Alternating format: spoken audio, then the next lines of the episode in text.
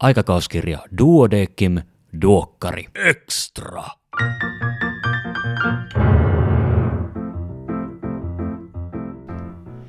Arvon kuulija, tervetuloa kuuntelemaan Duokkari Extraa. Minä olen Kari Hevossaari, lääkäri Helsingistä. Tällä kertaa keskustellaan nuorisogynekologiasta, josta on D-lehdessä 4 kautta 23 kattava teema-osio, ja kanssani aiheesta on keskustelemassa toimituksen gynekologijäsen Hanna Savolainen. Peltonen Hanna, tervetuloa. Kiitos kovasti kutsusta tulla puhumaan.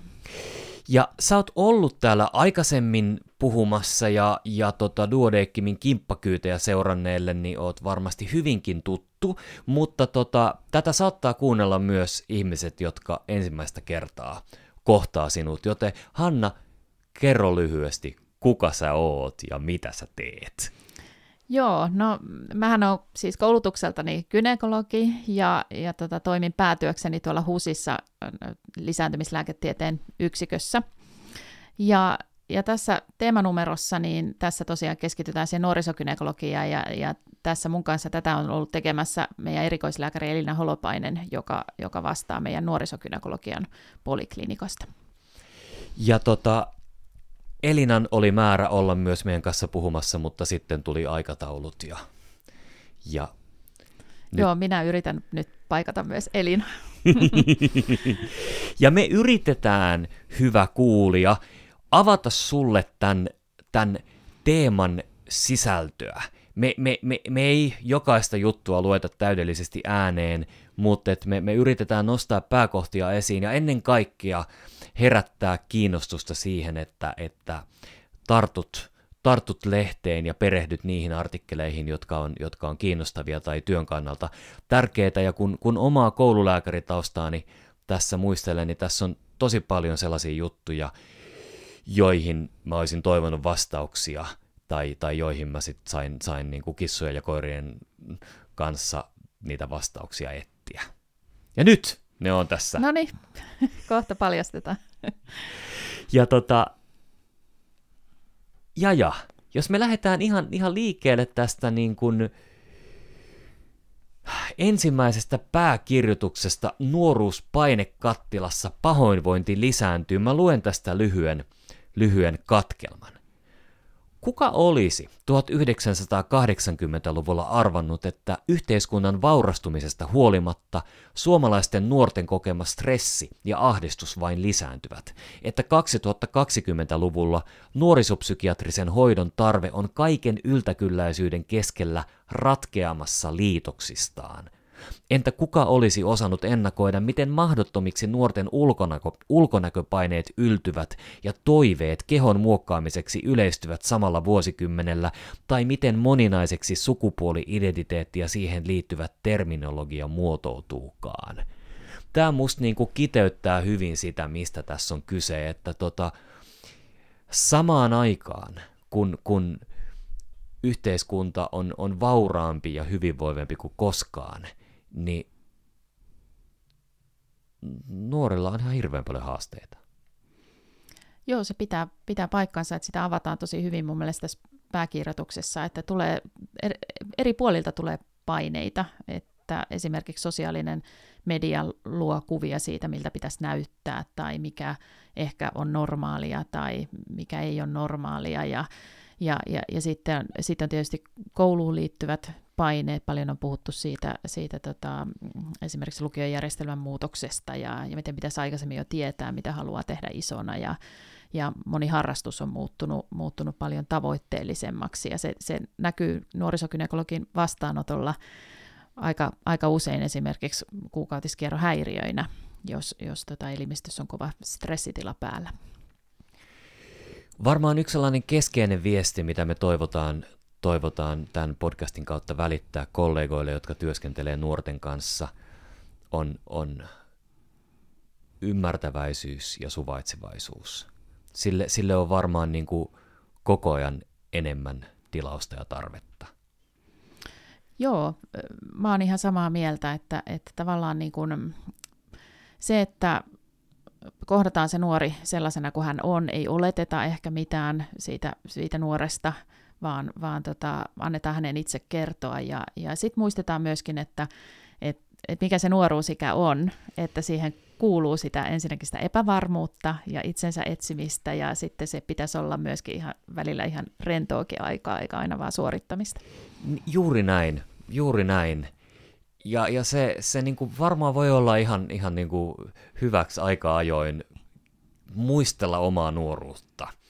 Muistella niitä niin kuin asioita, mitä itse on tullut tehtyä, mistä ei välttämättä enää tänä päivänä ole älyttömän ylpeä, mutta jotka on kuitenkin siinä hetkessä tuntunut aivan äärimmäisen välttämättömiltä ja tarpeet, tarpeellisilta.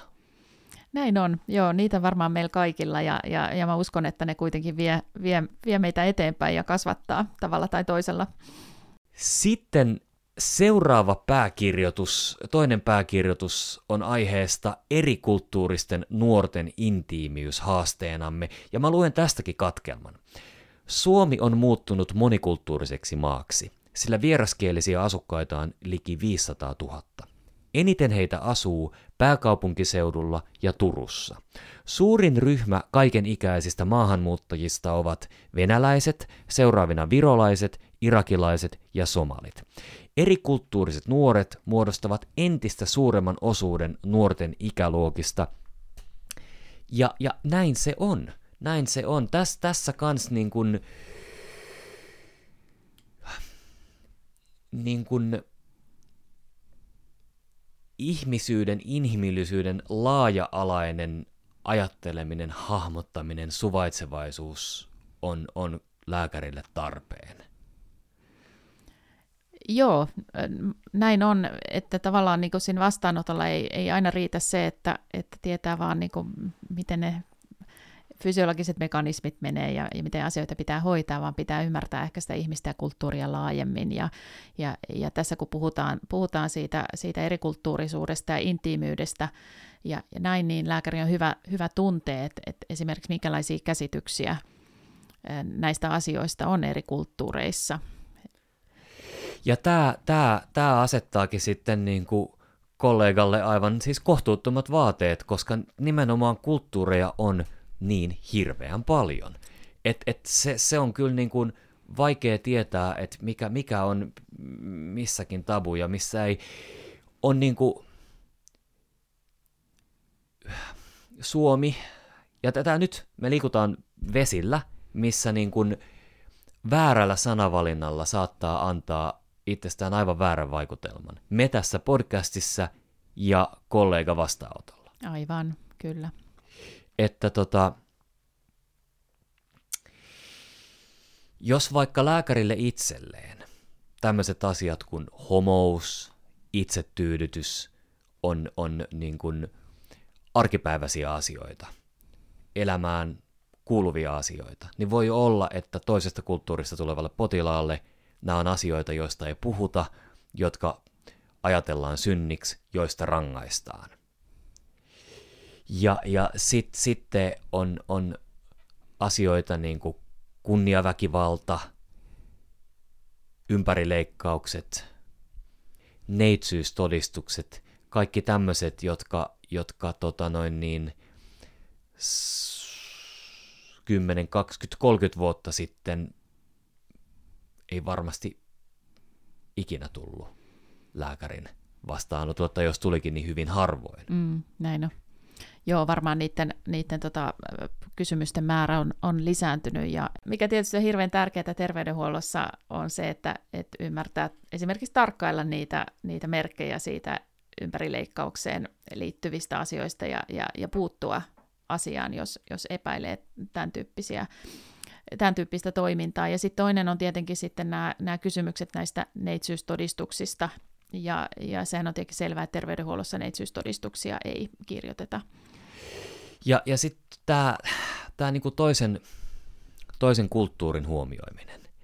Että meillä, meillä jokaisella ihmisellä, meillä on meidän omat arvot, uskomukset, joiden, joiden puitteissa me toimitaan. Lääkärinä me kuitenkin ollaan, ollaan sitouduttu auttamaan kaikkia ihmisiä. Kaikkia ihmisiä kaikista kulttuureista. Niin kuin oli ihminen minkälainen tahansa, mm. niin me ollaan luvattu auttaa. Joten se, se ei ole meidän tehtävä alkaa tuomitsemaan tai kertomaan, että niin kun tässä meidän kulttuurissa sun täytyy sitten tällä tavalla elää. Toki meidän täytyy pitää huoli, että niin kun asioita, jotka on meidän kulttuurissa rikoksia, niin kuin esimerkiksi tyttöjen ympärileikkaaminen, että niitä, niitä ei tapahdu. Kyllä, Mutta et, et sitten vaikka niin kun,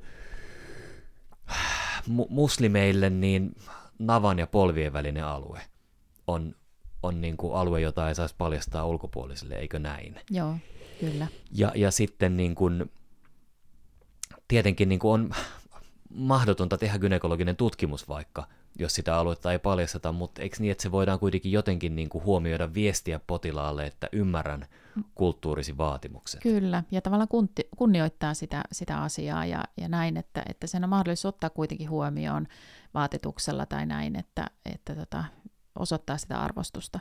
Niin. Mutta että todella al- alue on, on, on sensitiivinen, mutta sen ei tarvi olla alue, jota ei sit sen takia niin kuin uskalleta käsitellä ollenkaan. Vaan että niin kuin kollega, Suomi on monikulttuurinen ja, ja se, se on rikkaus.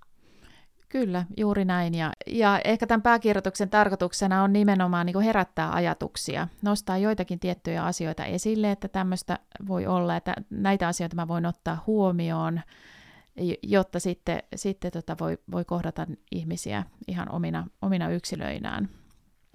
Juuri näin.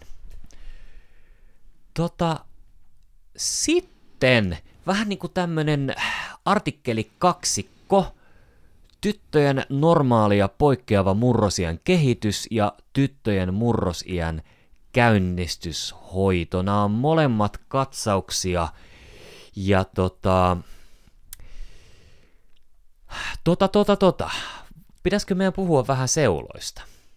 Koska ne, ne on tavallaan niin kuin, meillä on jotkut vähän niin kuin sellaiset seulasäännöt, että jos, jos niihin, niihin murrosian muutokset sijoittuu, niin sitten voidaan olettaa, että kaikki on hyvin, ja sitten jos mennään seulojen ulkopuolelle, niin sitten pitää jotain alkaa selvittelee. Kyllä. Joo, se oli ehkä näiden artikkeleiden yksi keskeinen asiakin, koska tähän tietenkin yhdistää gynekologeja ja lastenlääkäreitä ja yleislääkäreitä. Että tavallaan seulat on se lähtökohta, että tiedetään, että, että missä kohtaa pitäisi lähteä tutkimaan tarkemmin. No mitkä, niin kuin, jos nyt, nyt ajatellaan niin kuin, ihan, ihan tälleen, että mikä on se ikäraja, milloin tytön murrosikä voi käynnistyä ja mihin mennessä sen viimeistään täytyisi käynnistyä? No se normaali tytön murrosiän kehitys käynnistyy aikaisintaan kahdeksan Joo. ja viimeisintään 13 vuoden iässä. Eli aika varhain. Kyllä. Kahdeksanvuotias saattaa olla tokaluokkalainen. Mm, näin on, ja aika iso vaihteluväli 13 on yläasteella ja tosiaan kahdeksan on siellä ala-asteen alkuvaiheessa. Niin. Ja, ja se on tietysti hyvä muistaa, että ihan kaikki ei käynnisty samalla kertaa. Että ensimmäinen kliinisesti havaittava merkki on se rintarauhasen kasvu. Ja, ja tämä nyt sitten niinku rintarauhasen kasvu, se tarkoittaa sitä, että nännin alle tulee sellainen palpoituva möntti. Mm, kyllä, semmoinen, puhutaan niin kuin nuppuasteesta, joka, joka lähinnä havaitaan palpoiden. Ja, tota, ja jos tämä möntti tulee kahdeksanvuotiaalle, se on, se on ok, mutta sitten 13-vuotiaalle sen olisi jo pitänyt tulla. Kyllä, aivan näin. Entäs sitten menkat? Ensimmäinen kuukautisvuoto, niin se aikaisintaan tapahtuu siinä 10,5-vuotiaana, Seula sanoo näinkin tarkan, tarkan rajan, ja, ja viimeisintään 15,5-vuotiaana.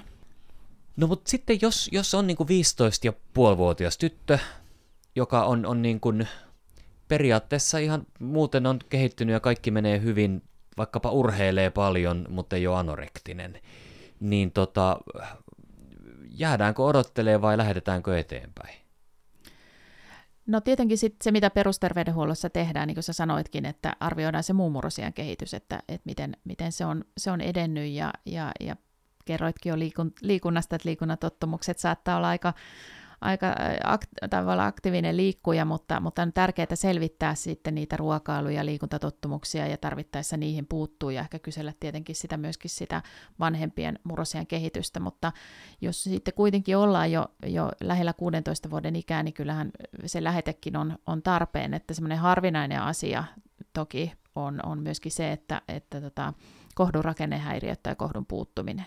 Ne on harvinaisia asioita ja, ja, ja tietysti yleisiä asioita, ne elämäntapa-asiat, liikunta ja ruokavalio, mutta, mutta tota, kyllä tietysti sitten erikoissairaanhoidon tutkimuksellakin on paikkansa tässä.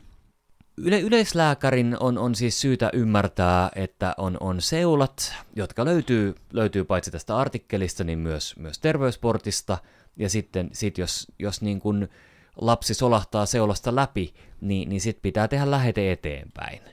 Ja, ja tota, joissain, joissain tilanteissa joudutaan käynnistämään murrosikää. Aivan, kyllä. Eli on ehkä hyvä tunteen ne tavallisimmat syyt siihen, esimerkiksi tytön viiveisen murrosikään. Tavallisin syyhän on tietysti perinnöllinen taipumus. Niin. Jo, jo, jo, mutta tota, sitten tietysti joissain tilanteissa täytyy sulkea pois niitä elimellisiä syitä.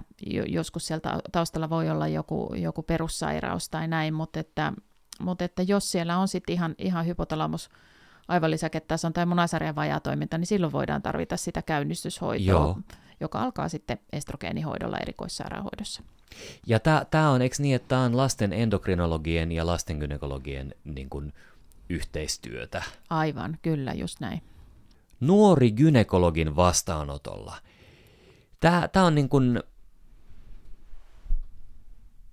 että milloin, onko tilanteita, jolloin vaikka niin kuin lapselle tai nuorelle täytyy tehdä gynekologinen tutkimus. Ja, ja se, se, se on niin kuin asia, jolla varmaan on mahdollista tehdä henkistä vahinkoa, jos, jos se tehdään väärin. Joo, tota, a, kyllä niin kuin molempiin, molempiin väittämiin. Eli on, on, eli on tarpeen on, toisinaan ja on ta- mahdollista tehdä henkistä vahinkoa. Juu, juuri näin. Eli, eli aina se keskeinen asia on, että aina miettii, että onko se tarpeen se tutkimus. Eli, eli semmoista rutiino, rutiininomaista tutkimista pitäisi välttää, vaan aina miettii, mikä se tutkimuksen indikaatio on. Mutta kyllähän nuorellakin on, on olemassa tutkimuksen indikaatioita, esimerkiksi just äsken puhuttiin siitä kuukautisten puuttumisesta, mietitään, että onko ne gynekologiset elimet normaalisti kehittynyt, joskus se syy voi olla, olla kovat kuukautiskivut tai, tai huoli siitä, että, että tota, onko, onko häpyhullet normaalit. Joo. Eli, eli totta kai, mutta et esimerkiksi jos ajatellaan nyt semmoista hyvin tavallista asiaa, niin kuin ehkäisypillereiden aloittamista tai uusimista, jos on terve, hyvinvoiva nuori, jolla ei ole mitään vaivoja, niin, niin eihän si, silloin tarvitse gynekologista tutkimusta tehdä. Niin, ehkä tässä niin kuin tavallaan olennainen, olennainen juttu on, on se, että, että yleislääkäri tekee gynekologisia tutkimuksia aikuisille naisille. Mm. Mutta yleislääkärin ei kyllä niin kuin lasten ja nuorten gynekologiset tutkimukset on gynekologien hommia, eikö näin? No varmaan suurimmalta osin just näin, että, että tota, eihän tietenkään mikään estä, jos, jos osaa ja, ja ymmärtää, miten, miten asia tehdään, niin, niin, niin tutkia. Mutta, mutta silloin täytyy tietenkin miettiä tosiaan se tutkimuksen indikaatio ja sen rajoitteet, ja aina täytyy selittää nuorelle, että miksi se tutkimus tehdään, ja, ja sitten siihen tutkimukseen pitää olla se nuoren lupa. Et ilman ilman tota nuoren suostumusta sitä ei voida tehdä.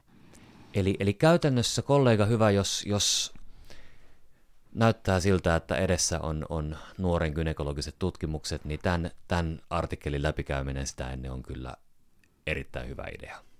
Kyllä, tämä on mun mielestä hyvin käytännönläheinen artikkeli, että suosittelen kaikille, kaikille toimisit nuoren parissa tai, tai ei, mutta kenelle tahansa voi tulla sinne nuori, nuori vastaanotolle tai päivystykseen, niin, niin tässä tosiaan käydään läpi sitä nuoren haastattelua ja, ja, ja tutkimusta ja, ja siihen liittyviä asioita. Että mun mielestä erittäin hyvä käytännönläheinen juttu.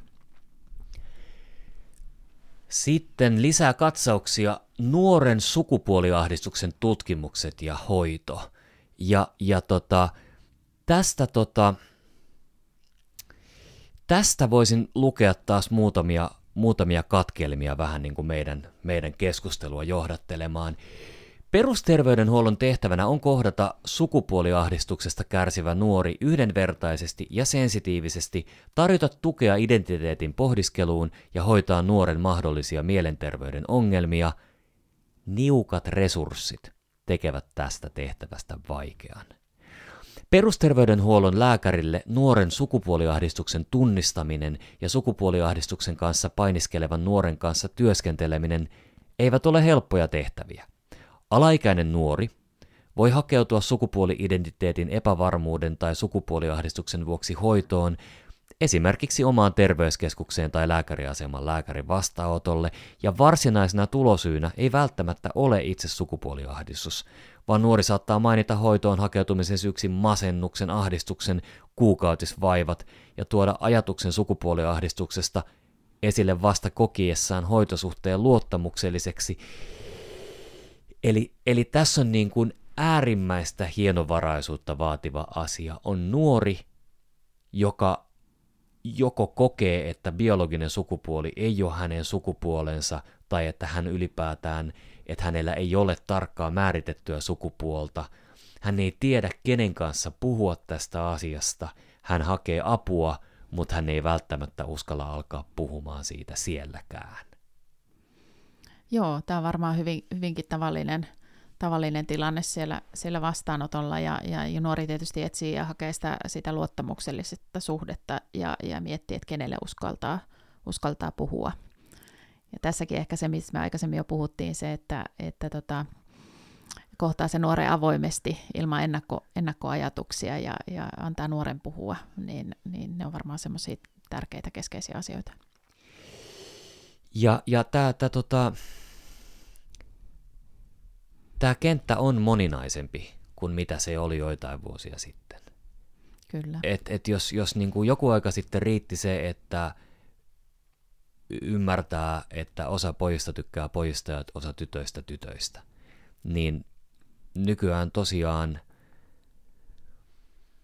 poika saattaa tuntea itsensä tytöksi, tyttö saattaa tuntea itsensä pojaksi.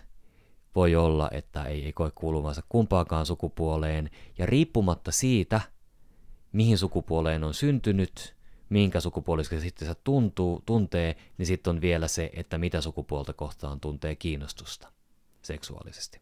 Aivan, joo, sitäkään ei kannata, kannata olettaa, vaan mieluummin lähteä avoimilla kysymyksillä kysymään, kysymään myöskin sitä seksuaali-identiteettiä. Silloin, kun sillä on merkitystä niin. esimerkiksi. Meillä, meillä merkitystä joskus saattaa olla raskauden ehkäisyyn liittyvät, liittyvät asiat, ja sen takia sitä joudutaan kysymään. Ja sitten kun on, on, on nuori, joka kokee sukupuoliahdistusta, niin valitettavan usein siihen liittyy mielenterveyden häiriöitä. Kyllä. Jolloin, jolloin se, se nuori ihminen tarvitsee apua. Eli, eli se, se, niin kuin, se, että lääkärillä olisi herkät tuntosarvet, jolla, jolla aistia, että tämän nuoren pahanolon takana saattaa olla jotain, jotain, mitä hän ei osaa tai uskalla pukea sanoiksi, niin se, se olisi tosi tärkeää. Mm, näin on. Ja sitten no, sit jos päädytään, päädytään tilanteeseen, että on, lääkärillä on, on ollut herkkyyttä, hän on pystynyt luomaan turvallisen tilanteen ja on vielä riittävästi ollut aikaa, ja nuori kertoo siitä, että hän, hänellä on sukupuoliahdistusta, tämä sukupuoli, missä, mikä hänelle on syntymässä määritelty ei, ei, ei tunnu hänestä oikealta. Niin mitä, mitä me annetaan avuksi ohjeeksi kollegalle, jolla ehkä hiki puskee otsalle ja miettii, että miten tämä tilanne nyt tästä viedään eteenpäin? No, jos niitä ihan niitä suosituksia ajatellaan, että tästä on ihan muutama vuosi sitten palveluvalikoimaneuvosto antanut, antanut suosituksen, niin siellähän sanotaan niin, että, että siellä omalla paikkakunnalla pitäisi tietysti antaa tukea siihen nuoren pohdiskeluun, tavallaan psykososiaalista tukea siihen, siihen mitä hän, hän ajattelee ja käy läpi. Ja jos sitten samanaikaisesti nuorella on mielenterveyden häiriöitä, niin niitä pitäisi tietysti aktiivisesti hoitaa siellä omalla paikkakunnalla. Mutta tota, sitten jos mietitään ihan, että, että sitten lähdetään selvittämään sitä sukupuolikokemusta tai, tai sukupuoli-identiteetin tai sukupuoliahdistusta, niin niin Suomessa on kaksi keskusta, eli HUSissa ja TAOSissa on sukupuoli-identiteetin tutkimuspoliklinikat, joille, joille ne lähetteet sitten tehdään. Ja siellä, siellä on sitten niin kuin se on äh, nuorisopsykiatrian ja nuorisogynekologian yhteistyötä, Kyllä. millä se prosessi etenee. Joo, just näin. Eli, eli se diagnostiikkahan tehdään se nuorisopsykiatrialle. Se lähete menee, menee ensisijaisesti sinne, koska sitten on tietysti se tutkimus ja, ja, ja siihen liittyvät asiat, ja se on nuorisopsykiatrian alaa. Mutta siinä vaiheessa, jos aletaan sitten miettimään niin hormonihoitoja, niin, niin se taas kuuluu sitten nuorisokynekologiaan. Eli nuorisokynekologialle se lähete tulee sitten taas sieltä nuorisopsykiatrialta. Eli voisiko jonkinlainen semmoinen niin kuin nopea selviytymispaketti, ohje, ohjeistus, miten, miten niin kuin, koska se tilanne just saattaakin tulla silleen niin kuin äkisti ja yllättäen ja silleen, että ei ole yhtään valmistautunut lääkäri Kyllä. tähän tilanteeseen, niin hyväksyvä suhtautuminen, ymmärtävä suhtautuminen, turhan ää, niin kuin määrittelyn välttäminen, antaa itse sen verran keskusteluapua kun pystyy, selvittää omalla terveysasemalla tai omalla paikkakunnalla, kuka pystyisi antaa enemmän keskusteluapua, tiedostaa sen, että prosessit, jos niissä edetään, tulee viemään vuosia, ja ne niitä varten on kaksi valtakunnallista paikkaa Helsingissä ja Tampereella. Kyllä, erinomainen kiteytys tästä monimutkaisesta prosessista. Kiitoksia. Sitten vielä, vielä tota, yksi, yksi artikkeli teemassa on, ja se on, se on tällainen tota, näin, näin hoidan artikkeli, miten puhua tytölle hedelmällisyydestä. Ja, ja, ja, niin. Paljon puhutaan nuorille siitä, että miten, miten vältetään seksitauteja ja miten vältetään raskaaksi tuloa, mutta tota, onko nuorten, onko itse asiassa suomalaisten käsitykset siitä, että miten hedelmällisyys oikein toimii ja mihin saakka se jatkuu, niin onko ne ihan riittävän hyvällä tolalla? No mehän ollaan tästä aikaisemmin juteltukin tuossa kimppakyydissä, ja, ja siitä on ihan tutkimustietoakin, että, että tota, suomalaisten käsitykset ei ole. Eli hyvä kuulija, jos mietit, että mitä ihmettä, niin minä ja Hanna me on Duodeckimin kimppakyytijakso kuvattu, joka löytyy, kun kirjoitat vaan Duodeckimin kimppakyyti nettiin, ja, ja tota, sitten sieltä löytyy sellainen jakso, jossa me puhutaan, puhutaan hedelmällisyydestä, ja nyt mä päästän Hannan taas. Kiitos. Joo, eli siitähän on ihan tutkimustietoakin, että, että tota, se hedelmällisyystietous ei ole parhaalla mahdollisella tota, tolalla suomalaisten keskuudessa, eli suomalaisilla on semmoinen niin kuin, että ajatus, että hedelmällinen ikä jatkuu pidempään kuin, kuin mitä se oikeasti jatkuu. Ja sitten on tietysti mu- paljon muita asioita, jotka vaikuttaa hedelmällisyyteen kuin se ikä, vaikka ikä, ikä on tietysti se tärkein, tärkein asia, mutta sitten kaikki elämäntapoihin liittyviä asioita, joita ihan tunnu, tun, tunnisteta, ylipaino, lihavuus tai, tai sitten se, se alipaino, runsas liikkuminen, tupakointi, tämmöisiä asioita, asioita mitkä pitäisi pitäis paljon aktiivisemmin ottaa puheeksi jo silloin nuorena. Niin, ja ehkä sitten jos se otettaisiin puheeksi koko luokalle, eikä silleen, että yksittäinen lääkäri sormiojossa on silleen, että tyttö, sinun pitää pitää huoli hedelmällisyydestäsi, että Suomeen riittää kansalaisia. Se olisi ihan kammottavaa. Niin, sillä, kyllä, sillä joo, mielellään te... ei, niin. ei tämän tyyppisiä, että joo. Joo, ehkä se, että, että kuullaan niiden nuorten omia käsityksiä siitä, siitä hedelmällisyydestä ja, ja, ja, ja keskustellaan, keskustellaan siitä asiasta, asiasta yhdessä.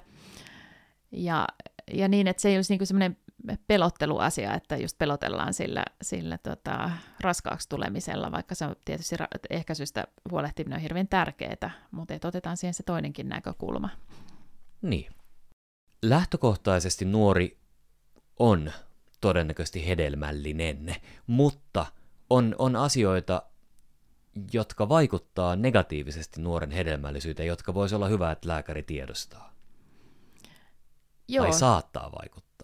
Joo, se on yksi sellainen asia, minkä, minkä toivon, että tästä muistaa, on, on se, että, että aina jos nuorelle suunnitellaan jotain uusia lääkehoitoja tai leikkaushoitoja, niin hetkeksi pysähdyttäisiin miettimään, että voiko tällä olla vaikutuksia nuoren hedelmällisyyteen, koska sitten tietysti voi miettiä että hedelmällisyyttä säilyttäviä toimenpiteitä, jotka, jotka nykyisin on, on hyvin, hyvin käytettävissä.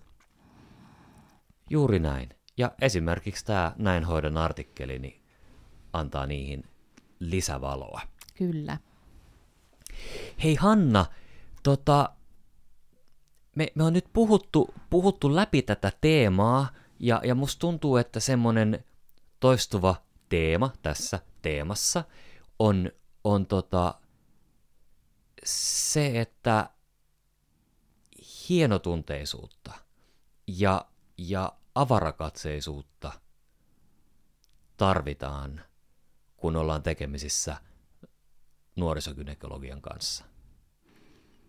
Kyllä, ja se, että, että tavallaan päästä irti niistä omista ennakkoluuloistaan tai olettamuksistaan ja, ja enemminkin sitten kysyy avoimesti. Niin, että se, se ei ole mitään niin kuin sup, supertiedettä, vaan nimenomaan ihan perus, perus käyttäytymis- ja kohteliaisuussääntöjä. Ja, ja, ja niin kuin kohteliasta uteliaisuutta asioita kohtaan, joista ei, joista ei tiedä ja tietysti se, että kun nuoria tapaa siellä vastaanotolla ja, ja, ja, ja puhuttiin alussa siitä nuorten epävarmuudesta ja siitä he miettii, mikä on normaalia ja epänormaalia, että sitten kun tutkitaan sitä heidän huolta tai, tai sitä asiaa, minkä takia he siellä vastaanotolla myöskin selitetään, että silloin kun ne, kun, mitkä asiat on hyvin ja mikä on normaalia. että se on sitten tietysti tärkeää sen nuoren myöskin, joskus sen ihan sen minäkuvan kehittymisen kannalta. Juuri näin, juuri näin.